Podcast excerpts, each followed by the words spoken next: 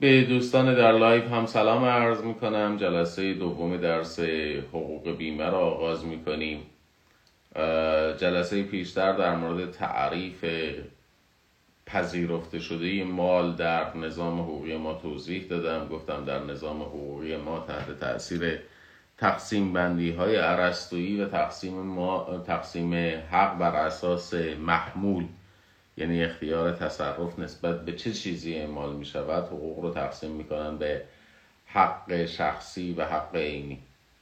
و در مورد خسارت گفته می شود که خسارت عبارت است از فقدان یا نقصان در یک شی در امر عینی.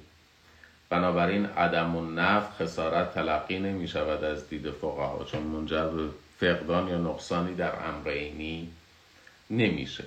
البته بعضی تلاش کردن که بین در واقع منافع ممکن الحصول و منافع قطعی الحصول قائل به تفکیک باشن. بگن منافع ممکن الحصول عدم و است که جبران نمی شود. اما منافع قطعی الحصول منافعی است که میباید جبران بشه و برای همچین استنادی ارجاع میدن به مقررات آین دادرسی کیفری که مقرر شده بود که در واقع اگر کسی بخواد عدم و نفر رو پیگیری بکنه یعنی در خسارات قابل تق در نزد مرجع کیفری به عدم و نفر هم اشاره شده بود. که عرض کردم این ارجاع ارجاع بلا تأثیری است از این جهت که در نظام حقوقی ما اگر کسی بخواد ضرر زیان ناشی از جرم رو مطالبه بکنه حتما باید دادخواست حقوقی بده. و در دادخواست حقوقی هم عدم و نفع قابل جبران نیست. اما قابلیت تولید منافع جزی از مال محسوب میشه. دقت بفرمایید. بین منافع قطعی الحصول حتی و قابلیت تولید منافع تفاوت وجود داره. قابلیت از جنس ملکه است. مثلا کسی که چشمهاشو بسته نمی‌بینه در خوابه ما بهش میگیم بیناست چون قابلیت بینایی در مورد او متصوره. و این قابلیت رو هم داره. مثلا ما به سنگ که نمیگیم نابینا چون قابلیت بینایی در موردش متصور نیست. اما در مورد انسان از واژه بینا و نابینا استفاده می‌کنیم. چون در مورد انسان قابلیت دیدن متصوره و حالا یا این قابلیت وجود داره یا وجود نداره. اگر وجود داشته باشه میگیم ملکش موجوده. اگر موجود نباشه میگیم عدمه. بنابراین ممکن است یک مالی قابلیت تولید منفعت داشته باشه. این قابلیت تولید منفعت جزی از خود ماله. اما تولید منفعت هم از اینکه اون منفعت قطعی الحصول باشه یا ممکن الحصول باشه جزی از مال تلقی نمیشه و به این دلیل فقها اون رو نبودش رو خسارت تلقی نمی‌کنه همینطور عرض کردم که این تقسیم بندی نشون میده که ما در هر حال برای اینکه با خسارت مواجه باشیم باید با فقدان یا نقصانی در مال عینی مواجه باشیم. یعنی اگر مال ما جنبه غیر عینی داشت اگر در واقع جنبه منفعت داشت قابلیت جبران نداره این همه این بحث ها رو از این جهت مطرح کردم که در نظام حقوقی ما در ذهن ها جا افتاده نمیگم قانون این رو میگه.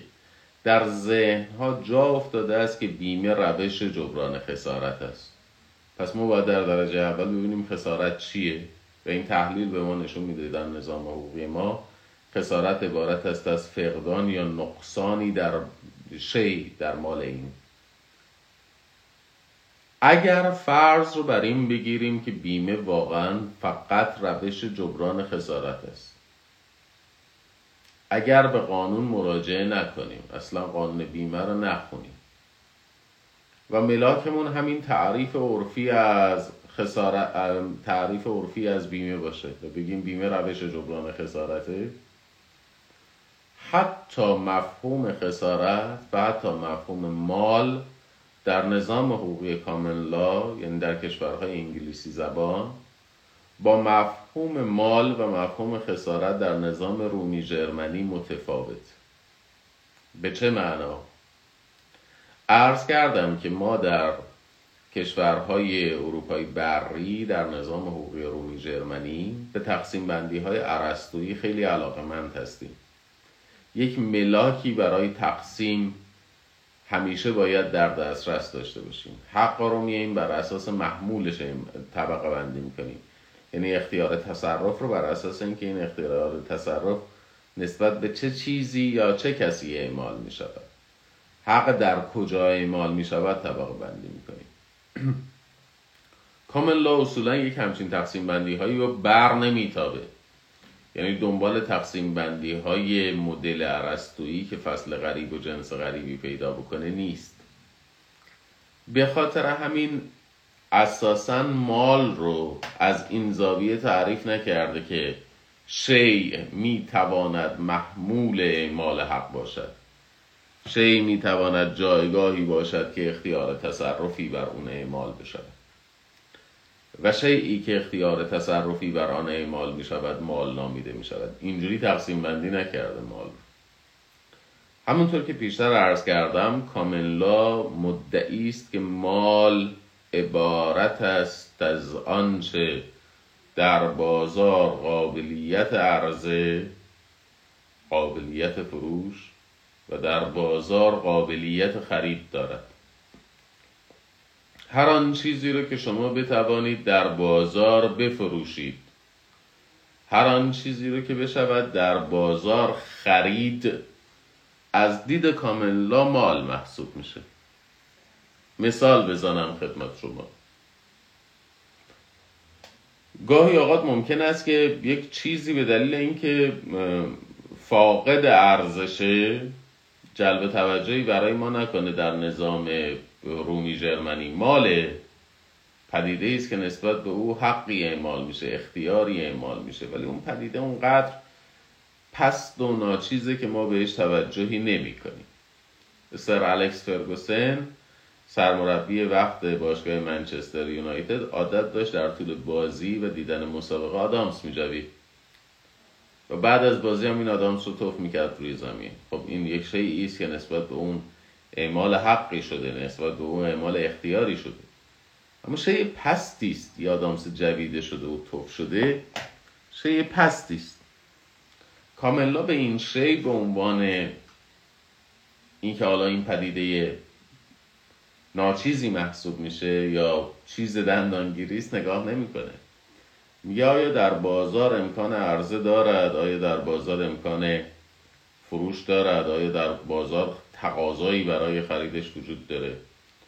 آخرین آدامسی که سر الکس فرگوسن در آخرین بازی که سمت مربیگری رو بر عهده داشت جوید و توف کرد روی زمین این رو برداشتن و الان در موزه نگهداری میشه. چرا؟ چون اگر این آدامس رو بخوان بفروشن؟ این آدامس جویده شده رو بخوان بفروشن؟ خریدارانی داره.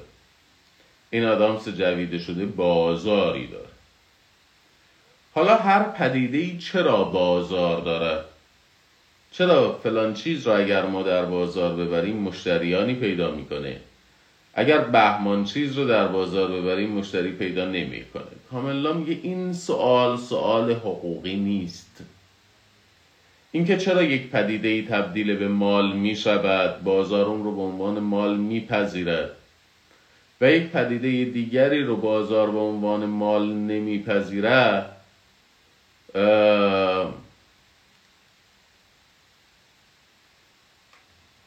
خانم کیایی یه سوال پرسیدن گفتن شیعی که ارزش معنوی داشته باشه در آنجا مالیت ندارد. در کجا مالیت ندارد؟ اگر سوالتون رو دقیق بفرمایید شاید دقیق ترم بتونم جواب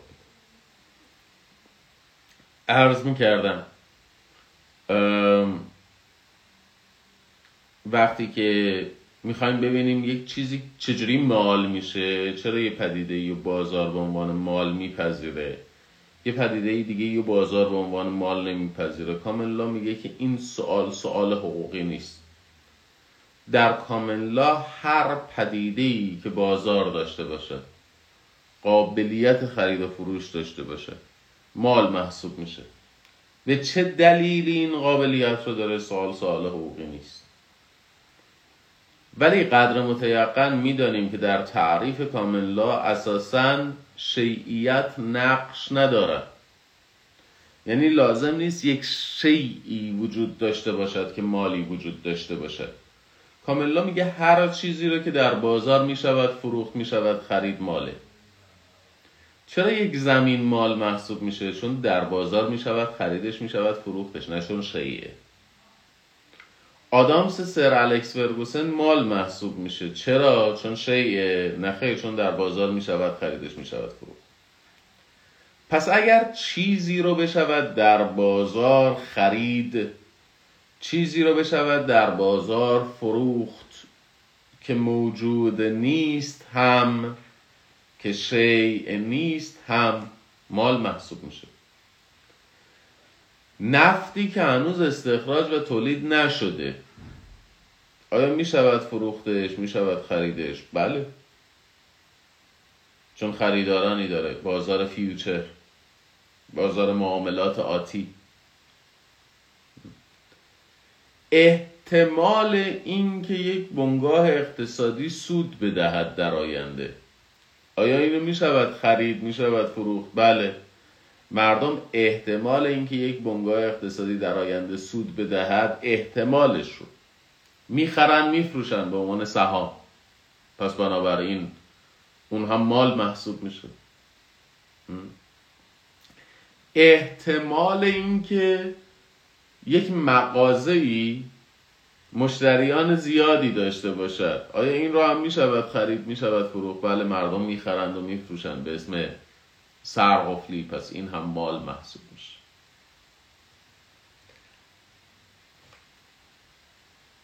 طرز مسخره بازی سه نفر.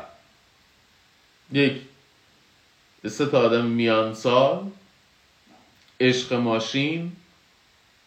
که ارزم به خدمتتون که زندگی لاعدری کلبی مسلکی دارن و همه دقدقه هاشون ماشین بازی است. طرز مسخره بازی ادای این سه نفر رو می شود خرید می شود فروخت. بله می‌خرند و میفروشند. می شود برنامه تخت گاز. پس شما اگر می‌خوای برنامه تخت گاز رو آنچنان که بی بی سی می‌سازه بسازی باید بری مالکیتش رو از بی بی سی بخری. طرز اینهایی که دارم میگم دیگه شی نیست. طرز درست کردن همبرگر رو همبرگر رو اینطوری که من میگم درست کن. مغازت رو اینجوری که من میگم تزیین کن. این طرز درست کردن همبرگر طرز تزیین کردن مغازه رو آیا افراد ممکن است بخرند و بفروشند؟ بله می‌خرند و میفروشند. قرارداد فرانچایز هم اینجوریه. مغازه هایی که می‌خوان شعبه مکدانلد بشن میرن طرز درست کردن همبرگر و طرز آرایش مغازهشون رو می‌خرن. پس بنابراین مال محسوب میشه. و همینطور هر چیز دیگری. آیا منافع ممکن الحصول رو هم می شود خرید؟ بله مردم منافع ممکن الحصول رو هم می خرند منافع ممکن الحصول رو هم می فروشند کسی که مغاز... کسی که باغش رو میاد اجاره میده برای برداشت محصول منافع ممکن الحصول این باغ رو داره واگذار می‌کنه.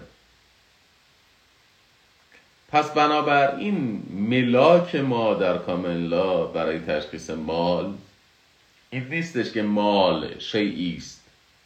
که حق یا اختیاری بران اعمال می شود این تقسیم بندی عرستوی ما میگیم ملاک مال بودن هر آن چیزی است که خریده می شود در بازار هر آن چیزی که در بازار فروخته میشه. بازار به چه دلیلی حاضر است یک پدیده ای رو بخرد؟ بازار به چه دلیلی در مورد یک پدیده ای امکان فروش ایجاد می کند سوال سوال حقوقی نیست. به هر دلیلی که بازار امکان خرید چیزی رو فراهم بکنه امکان فروش چیزی رو فراهم بکنه اون چیز مال محسوب میشه از دید کاملا. اعم از اینکه مال عینی ارزشمندی باشد مثل زمین.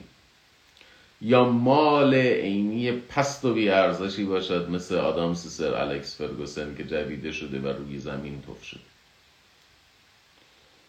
یا منافع ممکن الحصول آتی باشد. مثل مثلا میوهی که سر درخته. یا اصلا نمود عینی نداشته باشد. مثل منافع آتی احتمالی یک بنگاه اقتصادی که میشه برگه سهام. یا اصلا یک فنی باشد. مثل درست کردن یه همبرگر یا حتی فن هم نباشد یه طرز باشد یه طور باشد. مثل ادا در آوردن سه نفر مسخره بازی سه نفر برای ماشین بازی. یا سهم شما در حل یک مسئله باشه. فرض کنید یه معلم یه مسئله ریاضی پای تخته نوشته یه بچه این مسئله رو با هم دیگه حل بکنید پنج تا از بچه ها میشینن با هم دیگه این مسئله رو حل می‌کنن. بعد معلم میاد می‌نویسه فلانی در حل این مسئله ده درصد سهم داشت. فهمانی در حل این مسئله سی درصد سهم داشت. سهم من در حل یک مسئله رو می‌خرید میفروشید. اگر بازار خرید و فروخت مال محسوب میشه. میزان مشارکت من در حل یک مسئله ریاضی.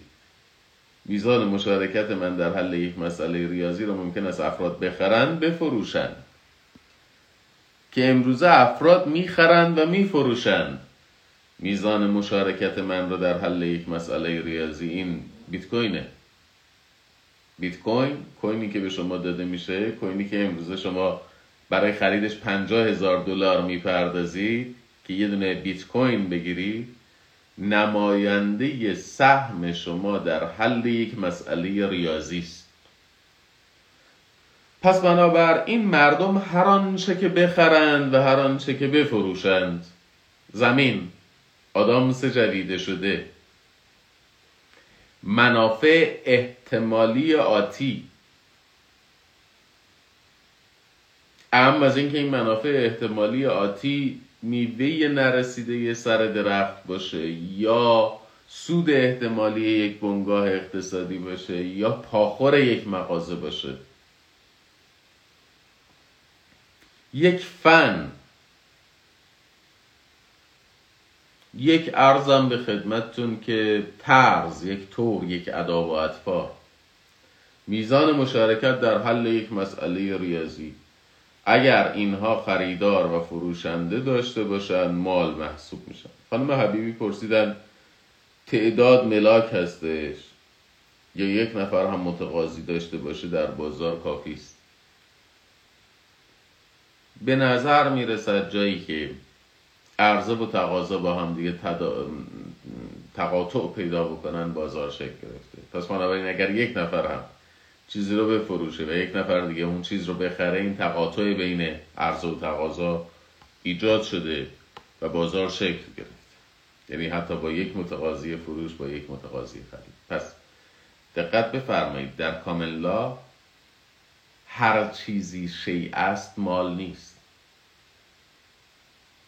هر چیزی که در بازار خریده می شود و فروخته می شود مال است.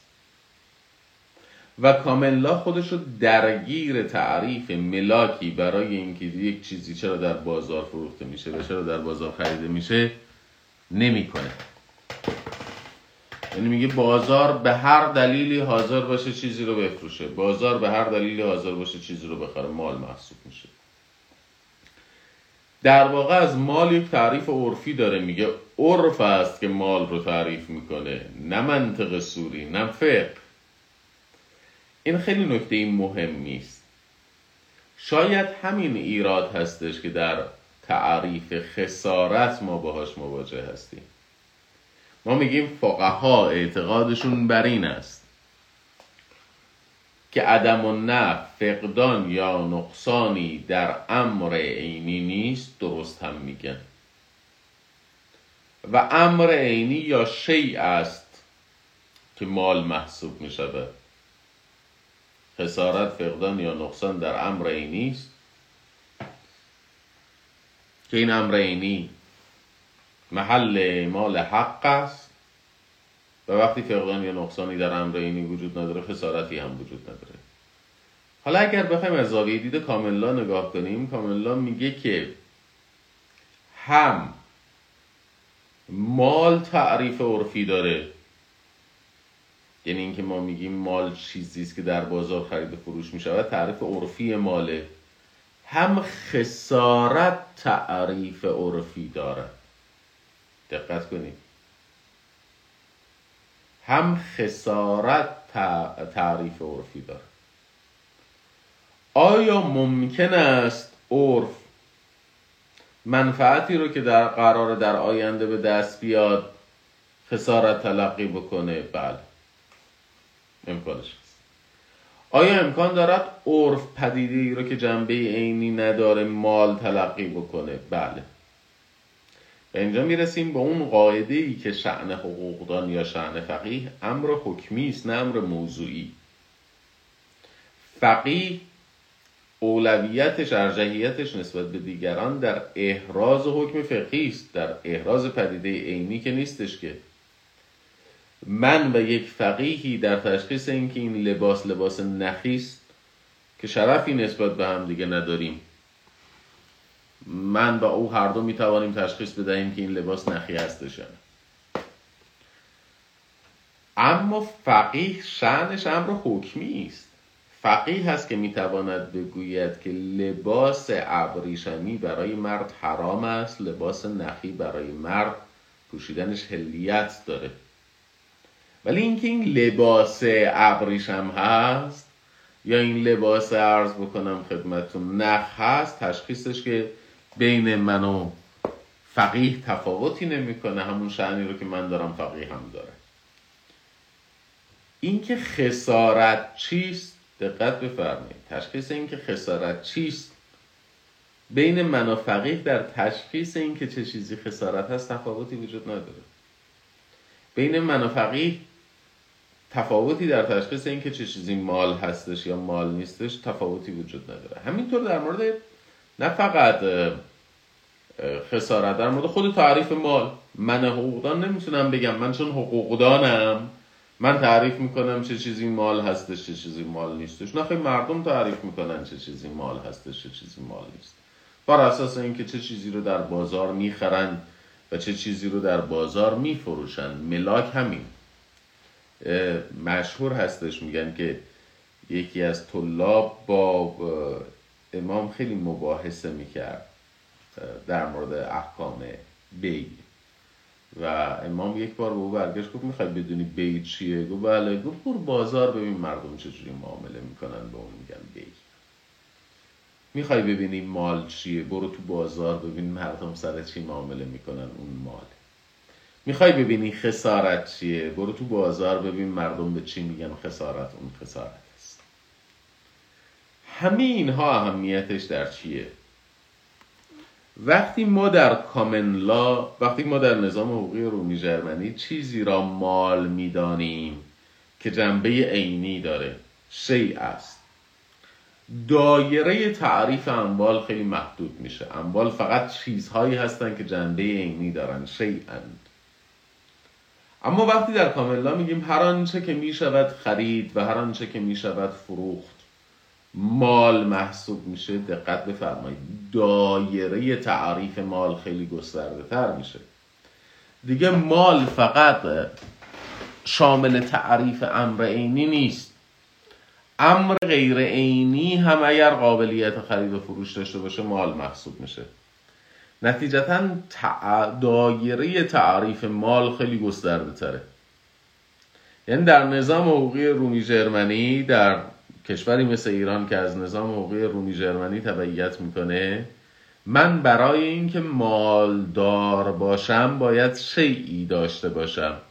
ماشین داشته باشم خونه داشته باشم زمین داشته باشم. اینها مال محسوب میشه دیگه. از دید منی که در نظام حقوقی رومی جرمنی مال امر عینی است مال یک پدیده ملموسی است که نسبت به اون اختیاری مال میشه. وقتی دید من اینجوریه من مال رو امری می‌دانم امر عینی می‌دانم. انگار بفرمایید که فرض بفرمایید که یک آقای در شمیرانات. یه ویلایی داره پنج هزار متر. خب دقت کنید به این مثالی که میگم.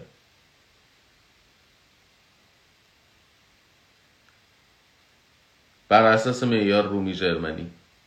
یا آقای پنج هزار متر ویلا دارد. یعنی امر عینی ملموس. یه خانومی هم در همسایگی اوست در یک خانه اجارهی بچه هاشو فرستاده مدرسه. توی این خانه اجارهی مثلا هفتاد متری. توی آشپزخانه نشسته و یک کاغذ و قلم دارد. کدومشون مالدارترن؟ اینو جواب بدید دوستا. یه خونه ویلایی هست. پنج هزار متر زمین داره یه همسایه ای هم داره یه خانومیه. بچه هاشو فرستاده مدرسه توی خونم مستعجره و یه قلم و کاغذ داره پشت میز نشسته. کدوم داراتره ما اگر در نظام حقوقی رومی جرمنی بخوایم قضاوت کنیم میگیم حتما اون آقا داراتره. اما در نظام حقوق کاملا به این راحتی نمی‌توانیم یه همچین قضاوتی داشته باشیم چون ممکنه اون خانم خانم جیک رولینگز بشه. و با قلم و کاغذش در حال نوشتن رمان هری پاتر باشد. هری پاتر دقت کنید مال محسوب می شود نه, اینکه نه چون روی کاغذ نوشته میشه به خاطر اینکه شما حاضر هستید خیال بافی من نویسنده رو بخرید. شما حاضر هستید خیال بافی من نویسنده رو بخرید. پس در کاملا دایره مال بسیار گسترده تره. اگر من خیال پردازی بکنم و شما حاضر به خرید خیال پردازی من باشید خیال پردازی من مال محسوب میشه. اگر من ادا و اطواری در بیارم مسخره بازی در بیارم و شما حاضر باشید طرز مسخره بازی من رو بخرید مال محسوب میشه. اگر من روش خاصی برای انجام کار خاصی دارم مثل مثلا درست کردن همبرگر و شما این روش رو حاضرید از من بخرید. مال محسوب میشه. حالا پدیده پیچیده تری من بلدم مثلا استینلس استیل درست بکنم و شما حاضر هستید طرز درست کردن استینلس استیل رو از من بخرید. این طرز مال محسوب میشه. احتمال دارد من در یک شرکتی در آینده سود بکنم. این احتمال سود من در آینده رو شما حاضر هستید از من بخرید. این مال محسوب میشه. پس دایره اموال در کاملا بسیار گسترده تر از نظام رومی جرمنیه. چون مال چیزی است که قابلیت فروش در بازار دارد. مال قابلیت فروش چیزی در بازار. خوب دقت کنید. در رومی جرمنی مال چیزی است که تجلی عینی داره. حالا خسارت چیه؟ ما در نظام رومی جرمنی میگیم خسارت فقدان یا نقصان در امر عینی است. در رومی جرمنی ملاک ما این هستش که یک مال عینی درش نقصان یا فقدانی به وجود بیاد. در این شرایط میگیم خسارت واقع شد. در کاملا میگیم خسارت عبارت است است هر آنچه که در ارزش مال موثر باشه هر آنچه که در ارزش مال موثر باشه مال چیه؟ چیزی که در بازار می شود خرید می شود فروخت. میگه خسارت چیه؟ هر چیزی که در ارزش اون مال تأثیر بگذاره. هر چیزی که در ارزش اون مال تأثیر بگذاره آقا یه تاکسی هست. بله. صفر. خب خیلی عالی.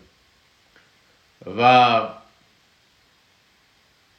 ولی شما به مدت 6 ماه نمی‌توانید ازش استفاده بکنید. خب. ما میگیم این که شیش ماه آینده نمی‌شود استفاده کرد از زاویه دید نظام حقوقی رومی جرمنی. این فقدان یا نقصانی که در ماشین نیستش عدم و نفع عدم و نفع هم خسارت محسوب نمیشه. ولی ماشینی که من امروز می‌خرم و شش ماه نمی‌تونم سوارش بشم نمی‌تونم باش مسافر جابجا بکنم قیمتش در بازار از ماشینی که الان می‌تونم پشتش بنشینم و توی بازار رفت آمد بکنم و مسافر ببرم و بیارم پایین تر پس بنابراین این که این ماشین شش ماه منافع تولید نخواهد کرد. همین امروز در قیمتش در بازار تاثیر منفی می‌ذاره. این خسارت. در کاملا این خسارت. چون خسارت در کاملا عبارت است از هر پدیده ای که در قیمت مال تاثیر بگذارد. مال چیه؟ هر چیزی که در بازار خرید فروش میشه. نتیجتا هر چیزی که روی قیمت مال تاثیر منفی بذاره خسارت محسوب میشه. بنابراین دایره خسارت هم در کاملا گسترده تره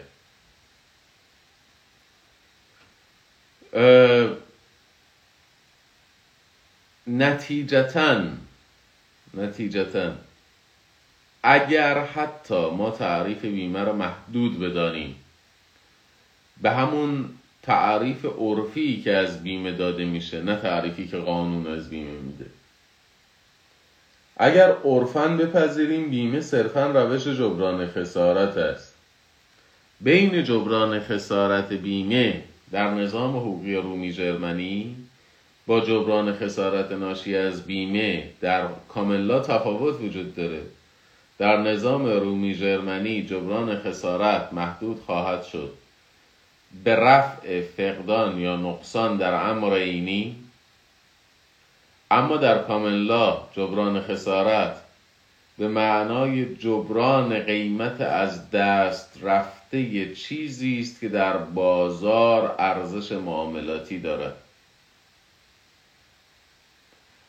هم پدیده هایی که در بازار قابل خرید و فروشند بسیار گسترده تر هستند از اشیا و همین که نوسانات قیمت یعنی چیزی که روی قیمت تاثیر منفی می‌ذاره بسیار بیشتر از فقدان یا نقصان در امرایی نیست. همه اونها قابل بیمه کردن.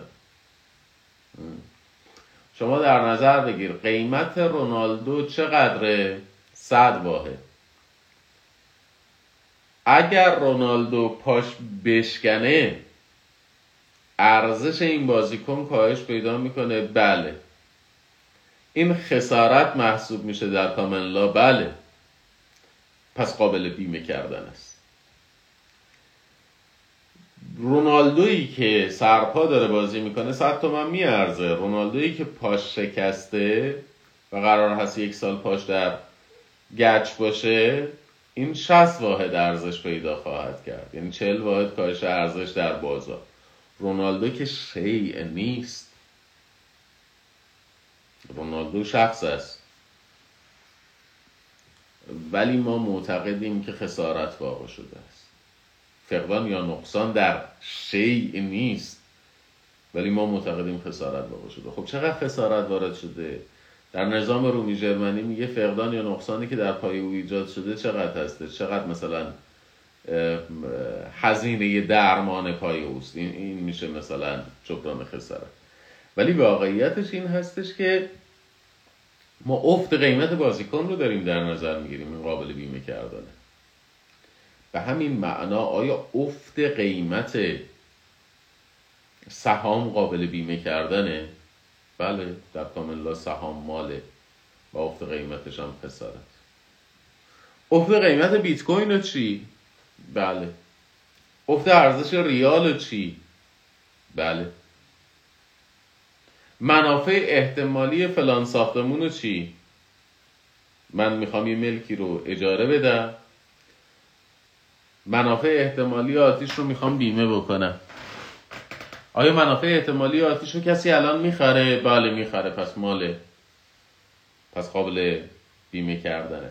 هر آن چیزی که در بازار قابلیت خرید و فروش دارد در کاملا مال محسوب می شود و هر آن چیزی که در قیمتش تأثیر منفی داره نه فقدان یا نقصان در اون چیز. هر آن چیزی که در قیمتش تاثیر منفی داره خسارت محسوب میشه و قابل بیمه کردن است. پس بنابراین این رو از این جهت این توضیح مفصل عرض دادم که مفهوم در واقع مال در کاملا از مفهوم مال در نظام حقوقی رومی جرمنی گسترده تر است. مال آن چیزی است که ارزش مبادلاتی بازاری دارد. مال تعریف عرفی دارد. هر پدیده ای که در بازار قابل خرید و فروش باشد مال است. مال بودن منوط به این که شی باشه نیست. و دوم خسارت هم عبارت است از هر آنچه که در قیمت تأثیر منفی بگذارد. خسارت در کاملا لازم نیست فقدان یا نقصانی در مال باشه. حتی اگر مال دچار نقصانی نشه حتی مال اگر دچار فقدانی نشه. اما ارزشش در بازار کاهش پیدا بکنه این خسارت محسوب میشه. پس بنابراین حتی اگر بیمه را روش جبران خسارت بدانیم جبران خسارت در کامن لا گسترده تر از مفهوم جبران خسارت است. در نظام حقوقی رومی جرمنی و یکی از دلایلی که در واقع در انگلستان کشور پیشرو در نظام حقوقی کامن است که بیمه شکل می‌گیره همینه. گسترده تر بودن مفهوم مال و گسترده تر بودن مفهوم خسارت. اما واقع این هستش پیشفرز اولی که گذاشتیم نادرست بود. ما گفتیم بیمه روش جبران خسارت است. عرفا نوعا گفته میشه بیمه روش جبران خسارت است. اما واقعش این هستش که بیمه روش جبران خسارت نیست. یا تنها کارکرد بیمه جبران خسارت نیست.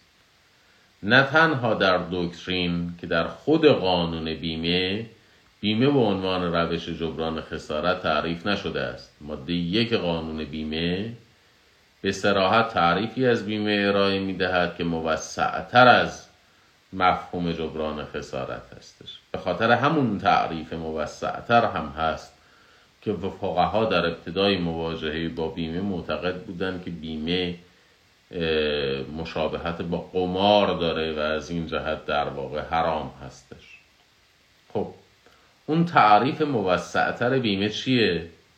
ماده یک قانون بیمه بیمه رو چگونه تعریف می‌کنه.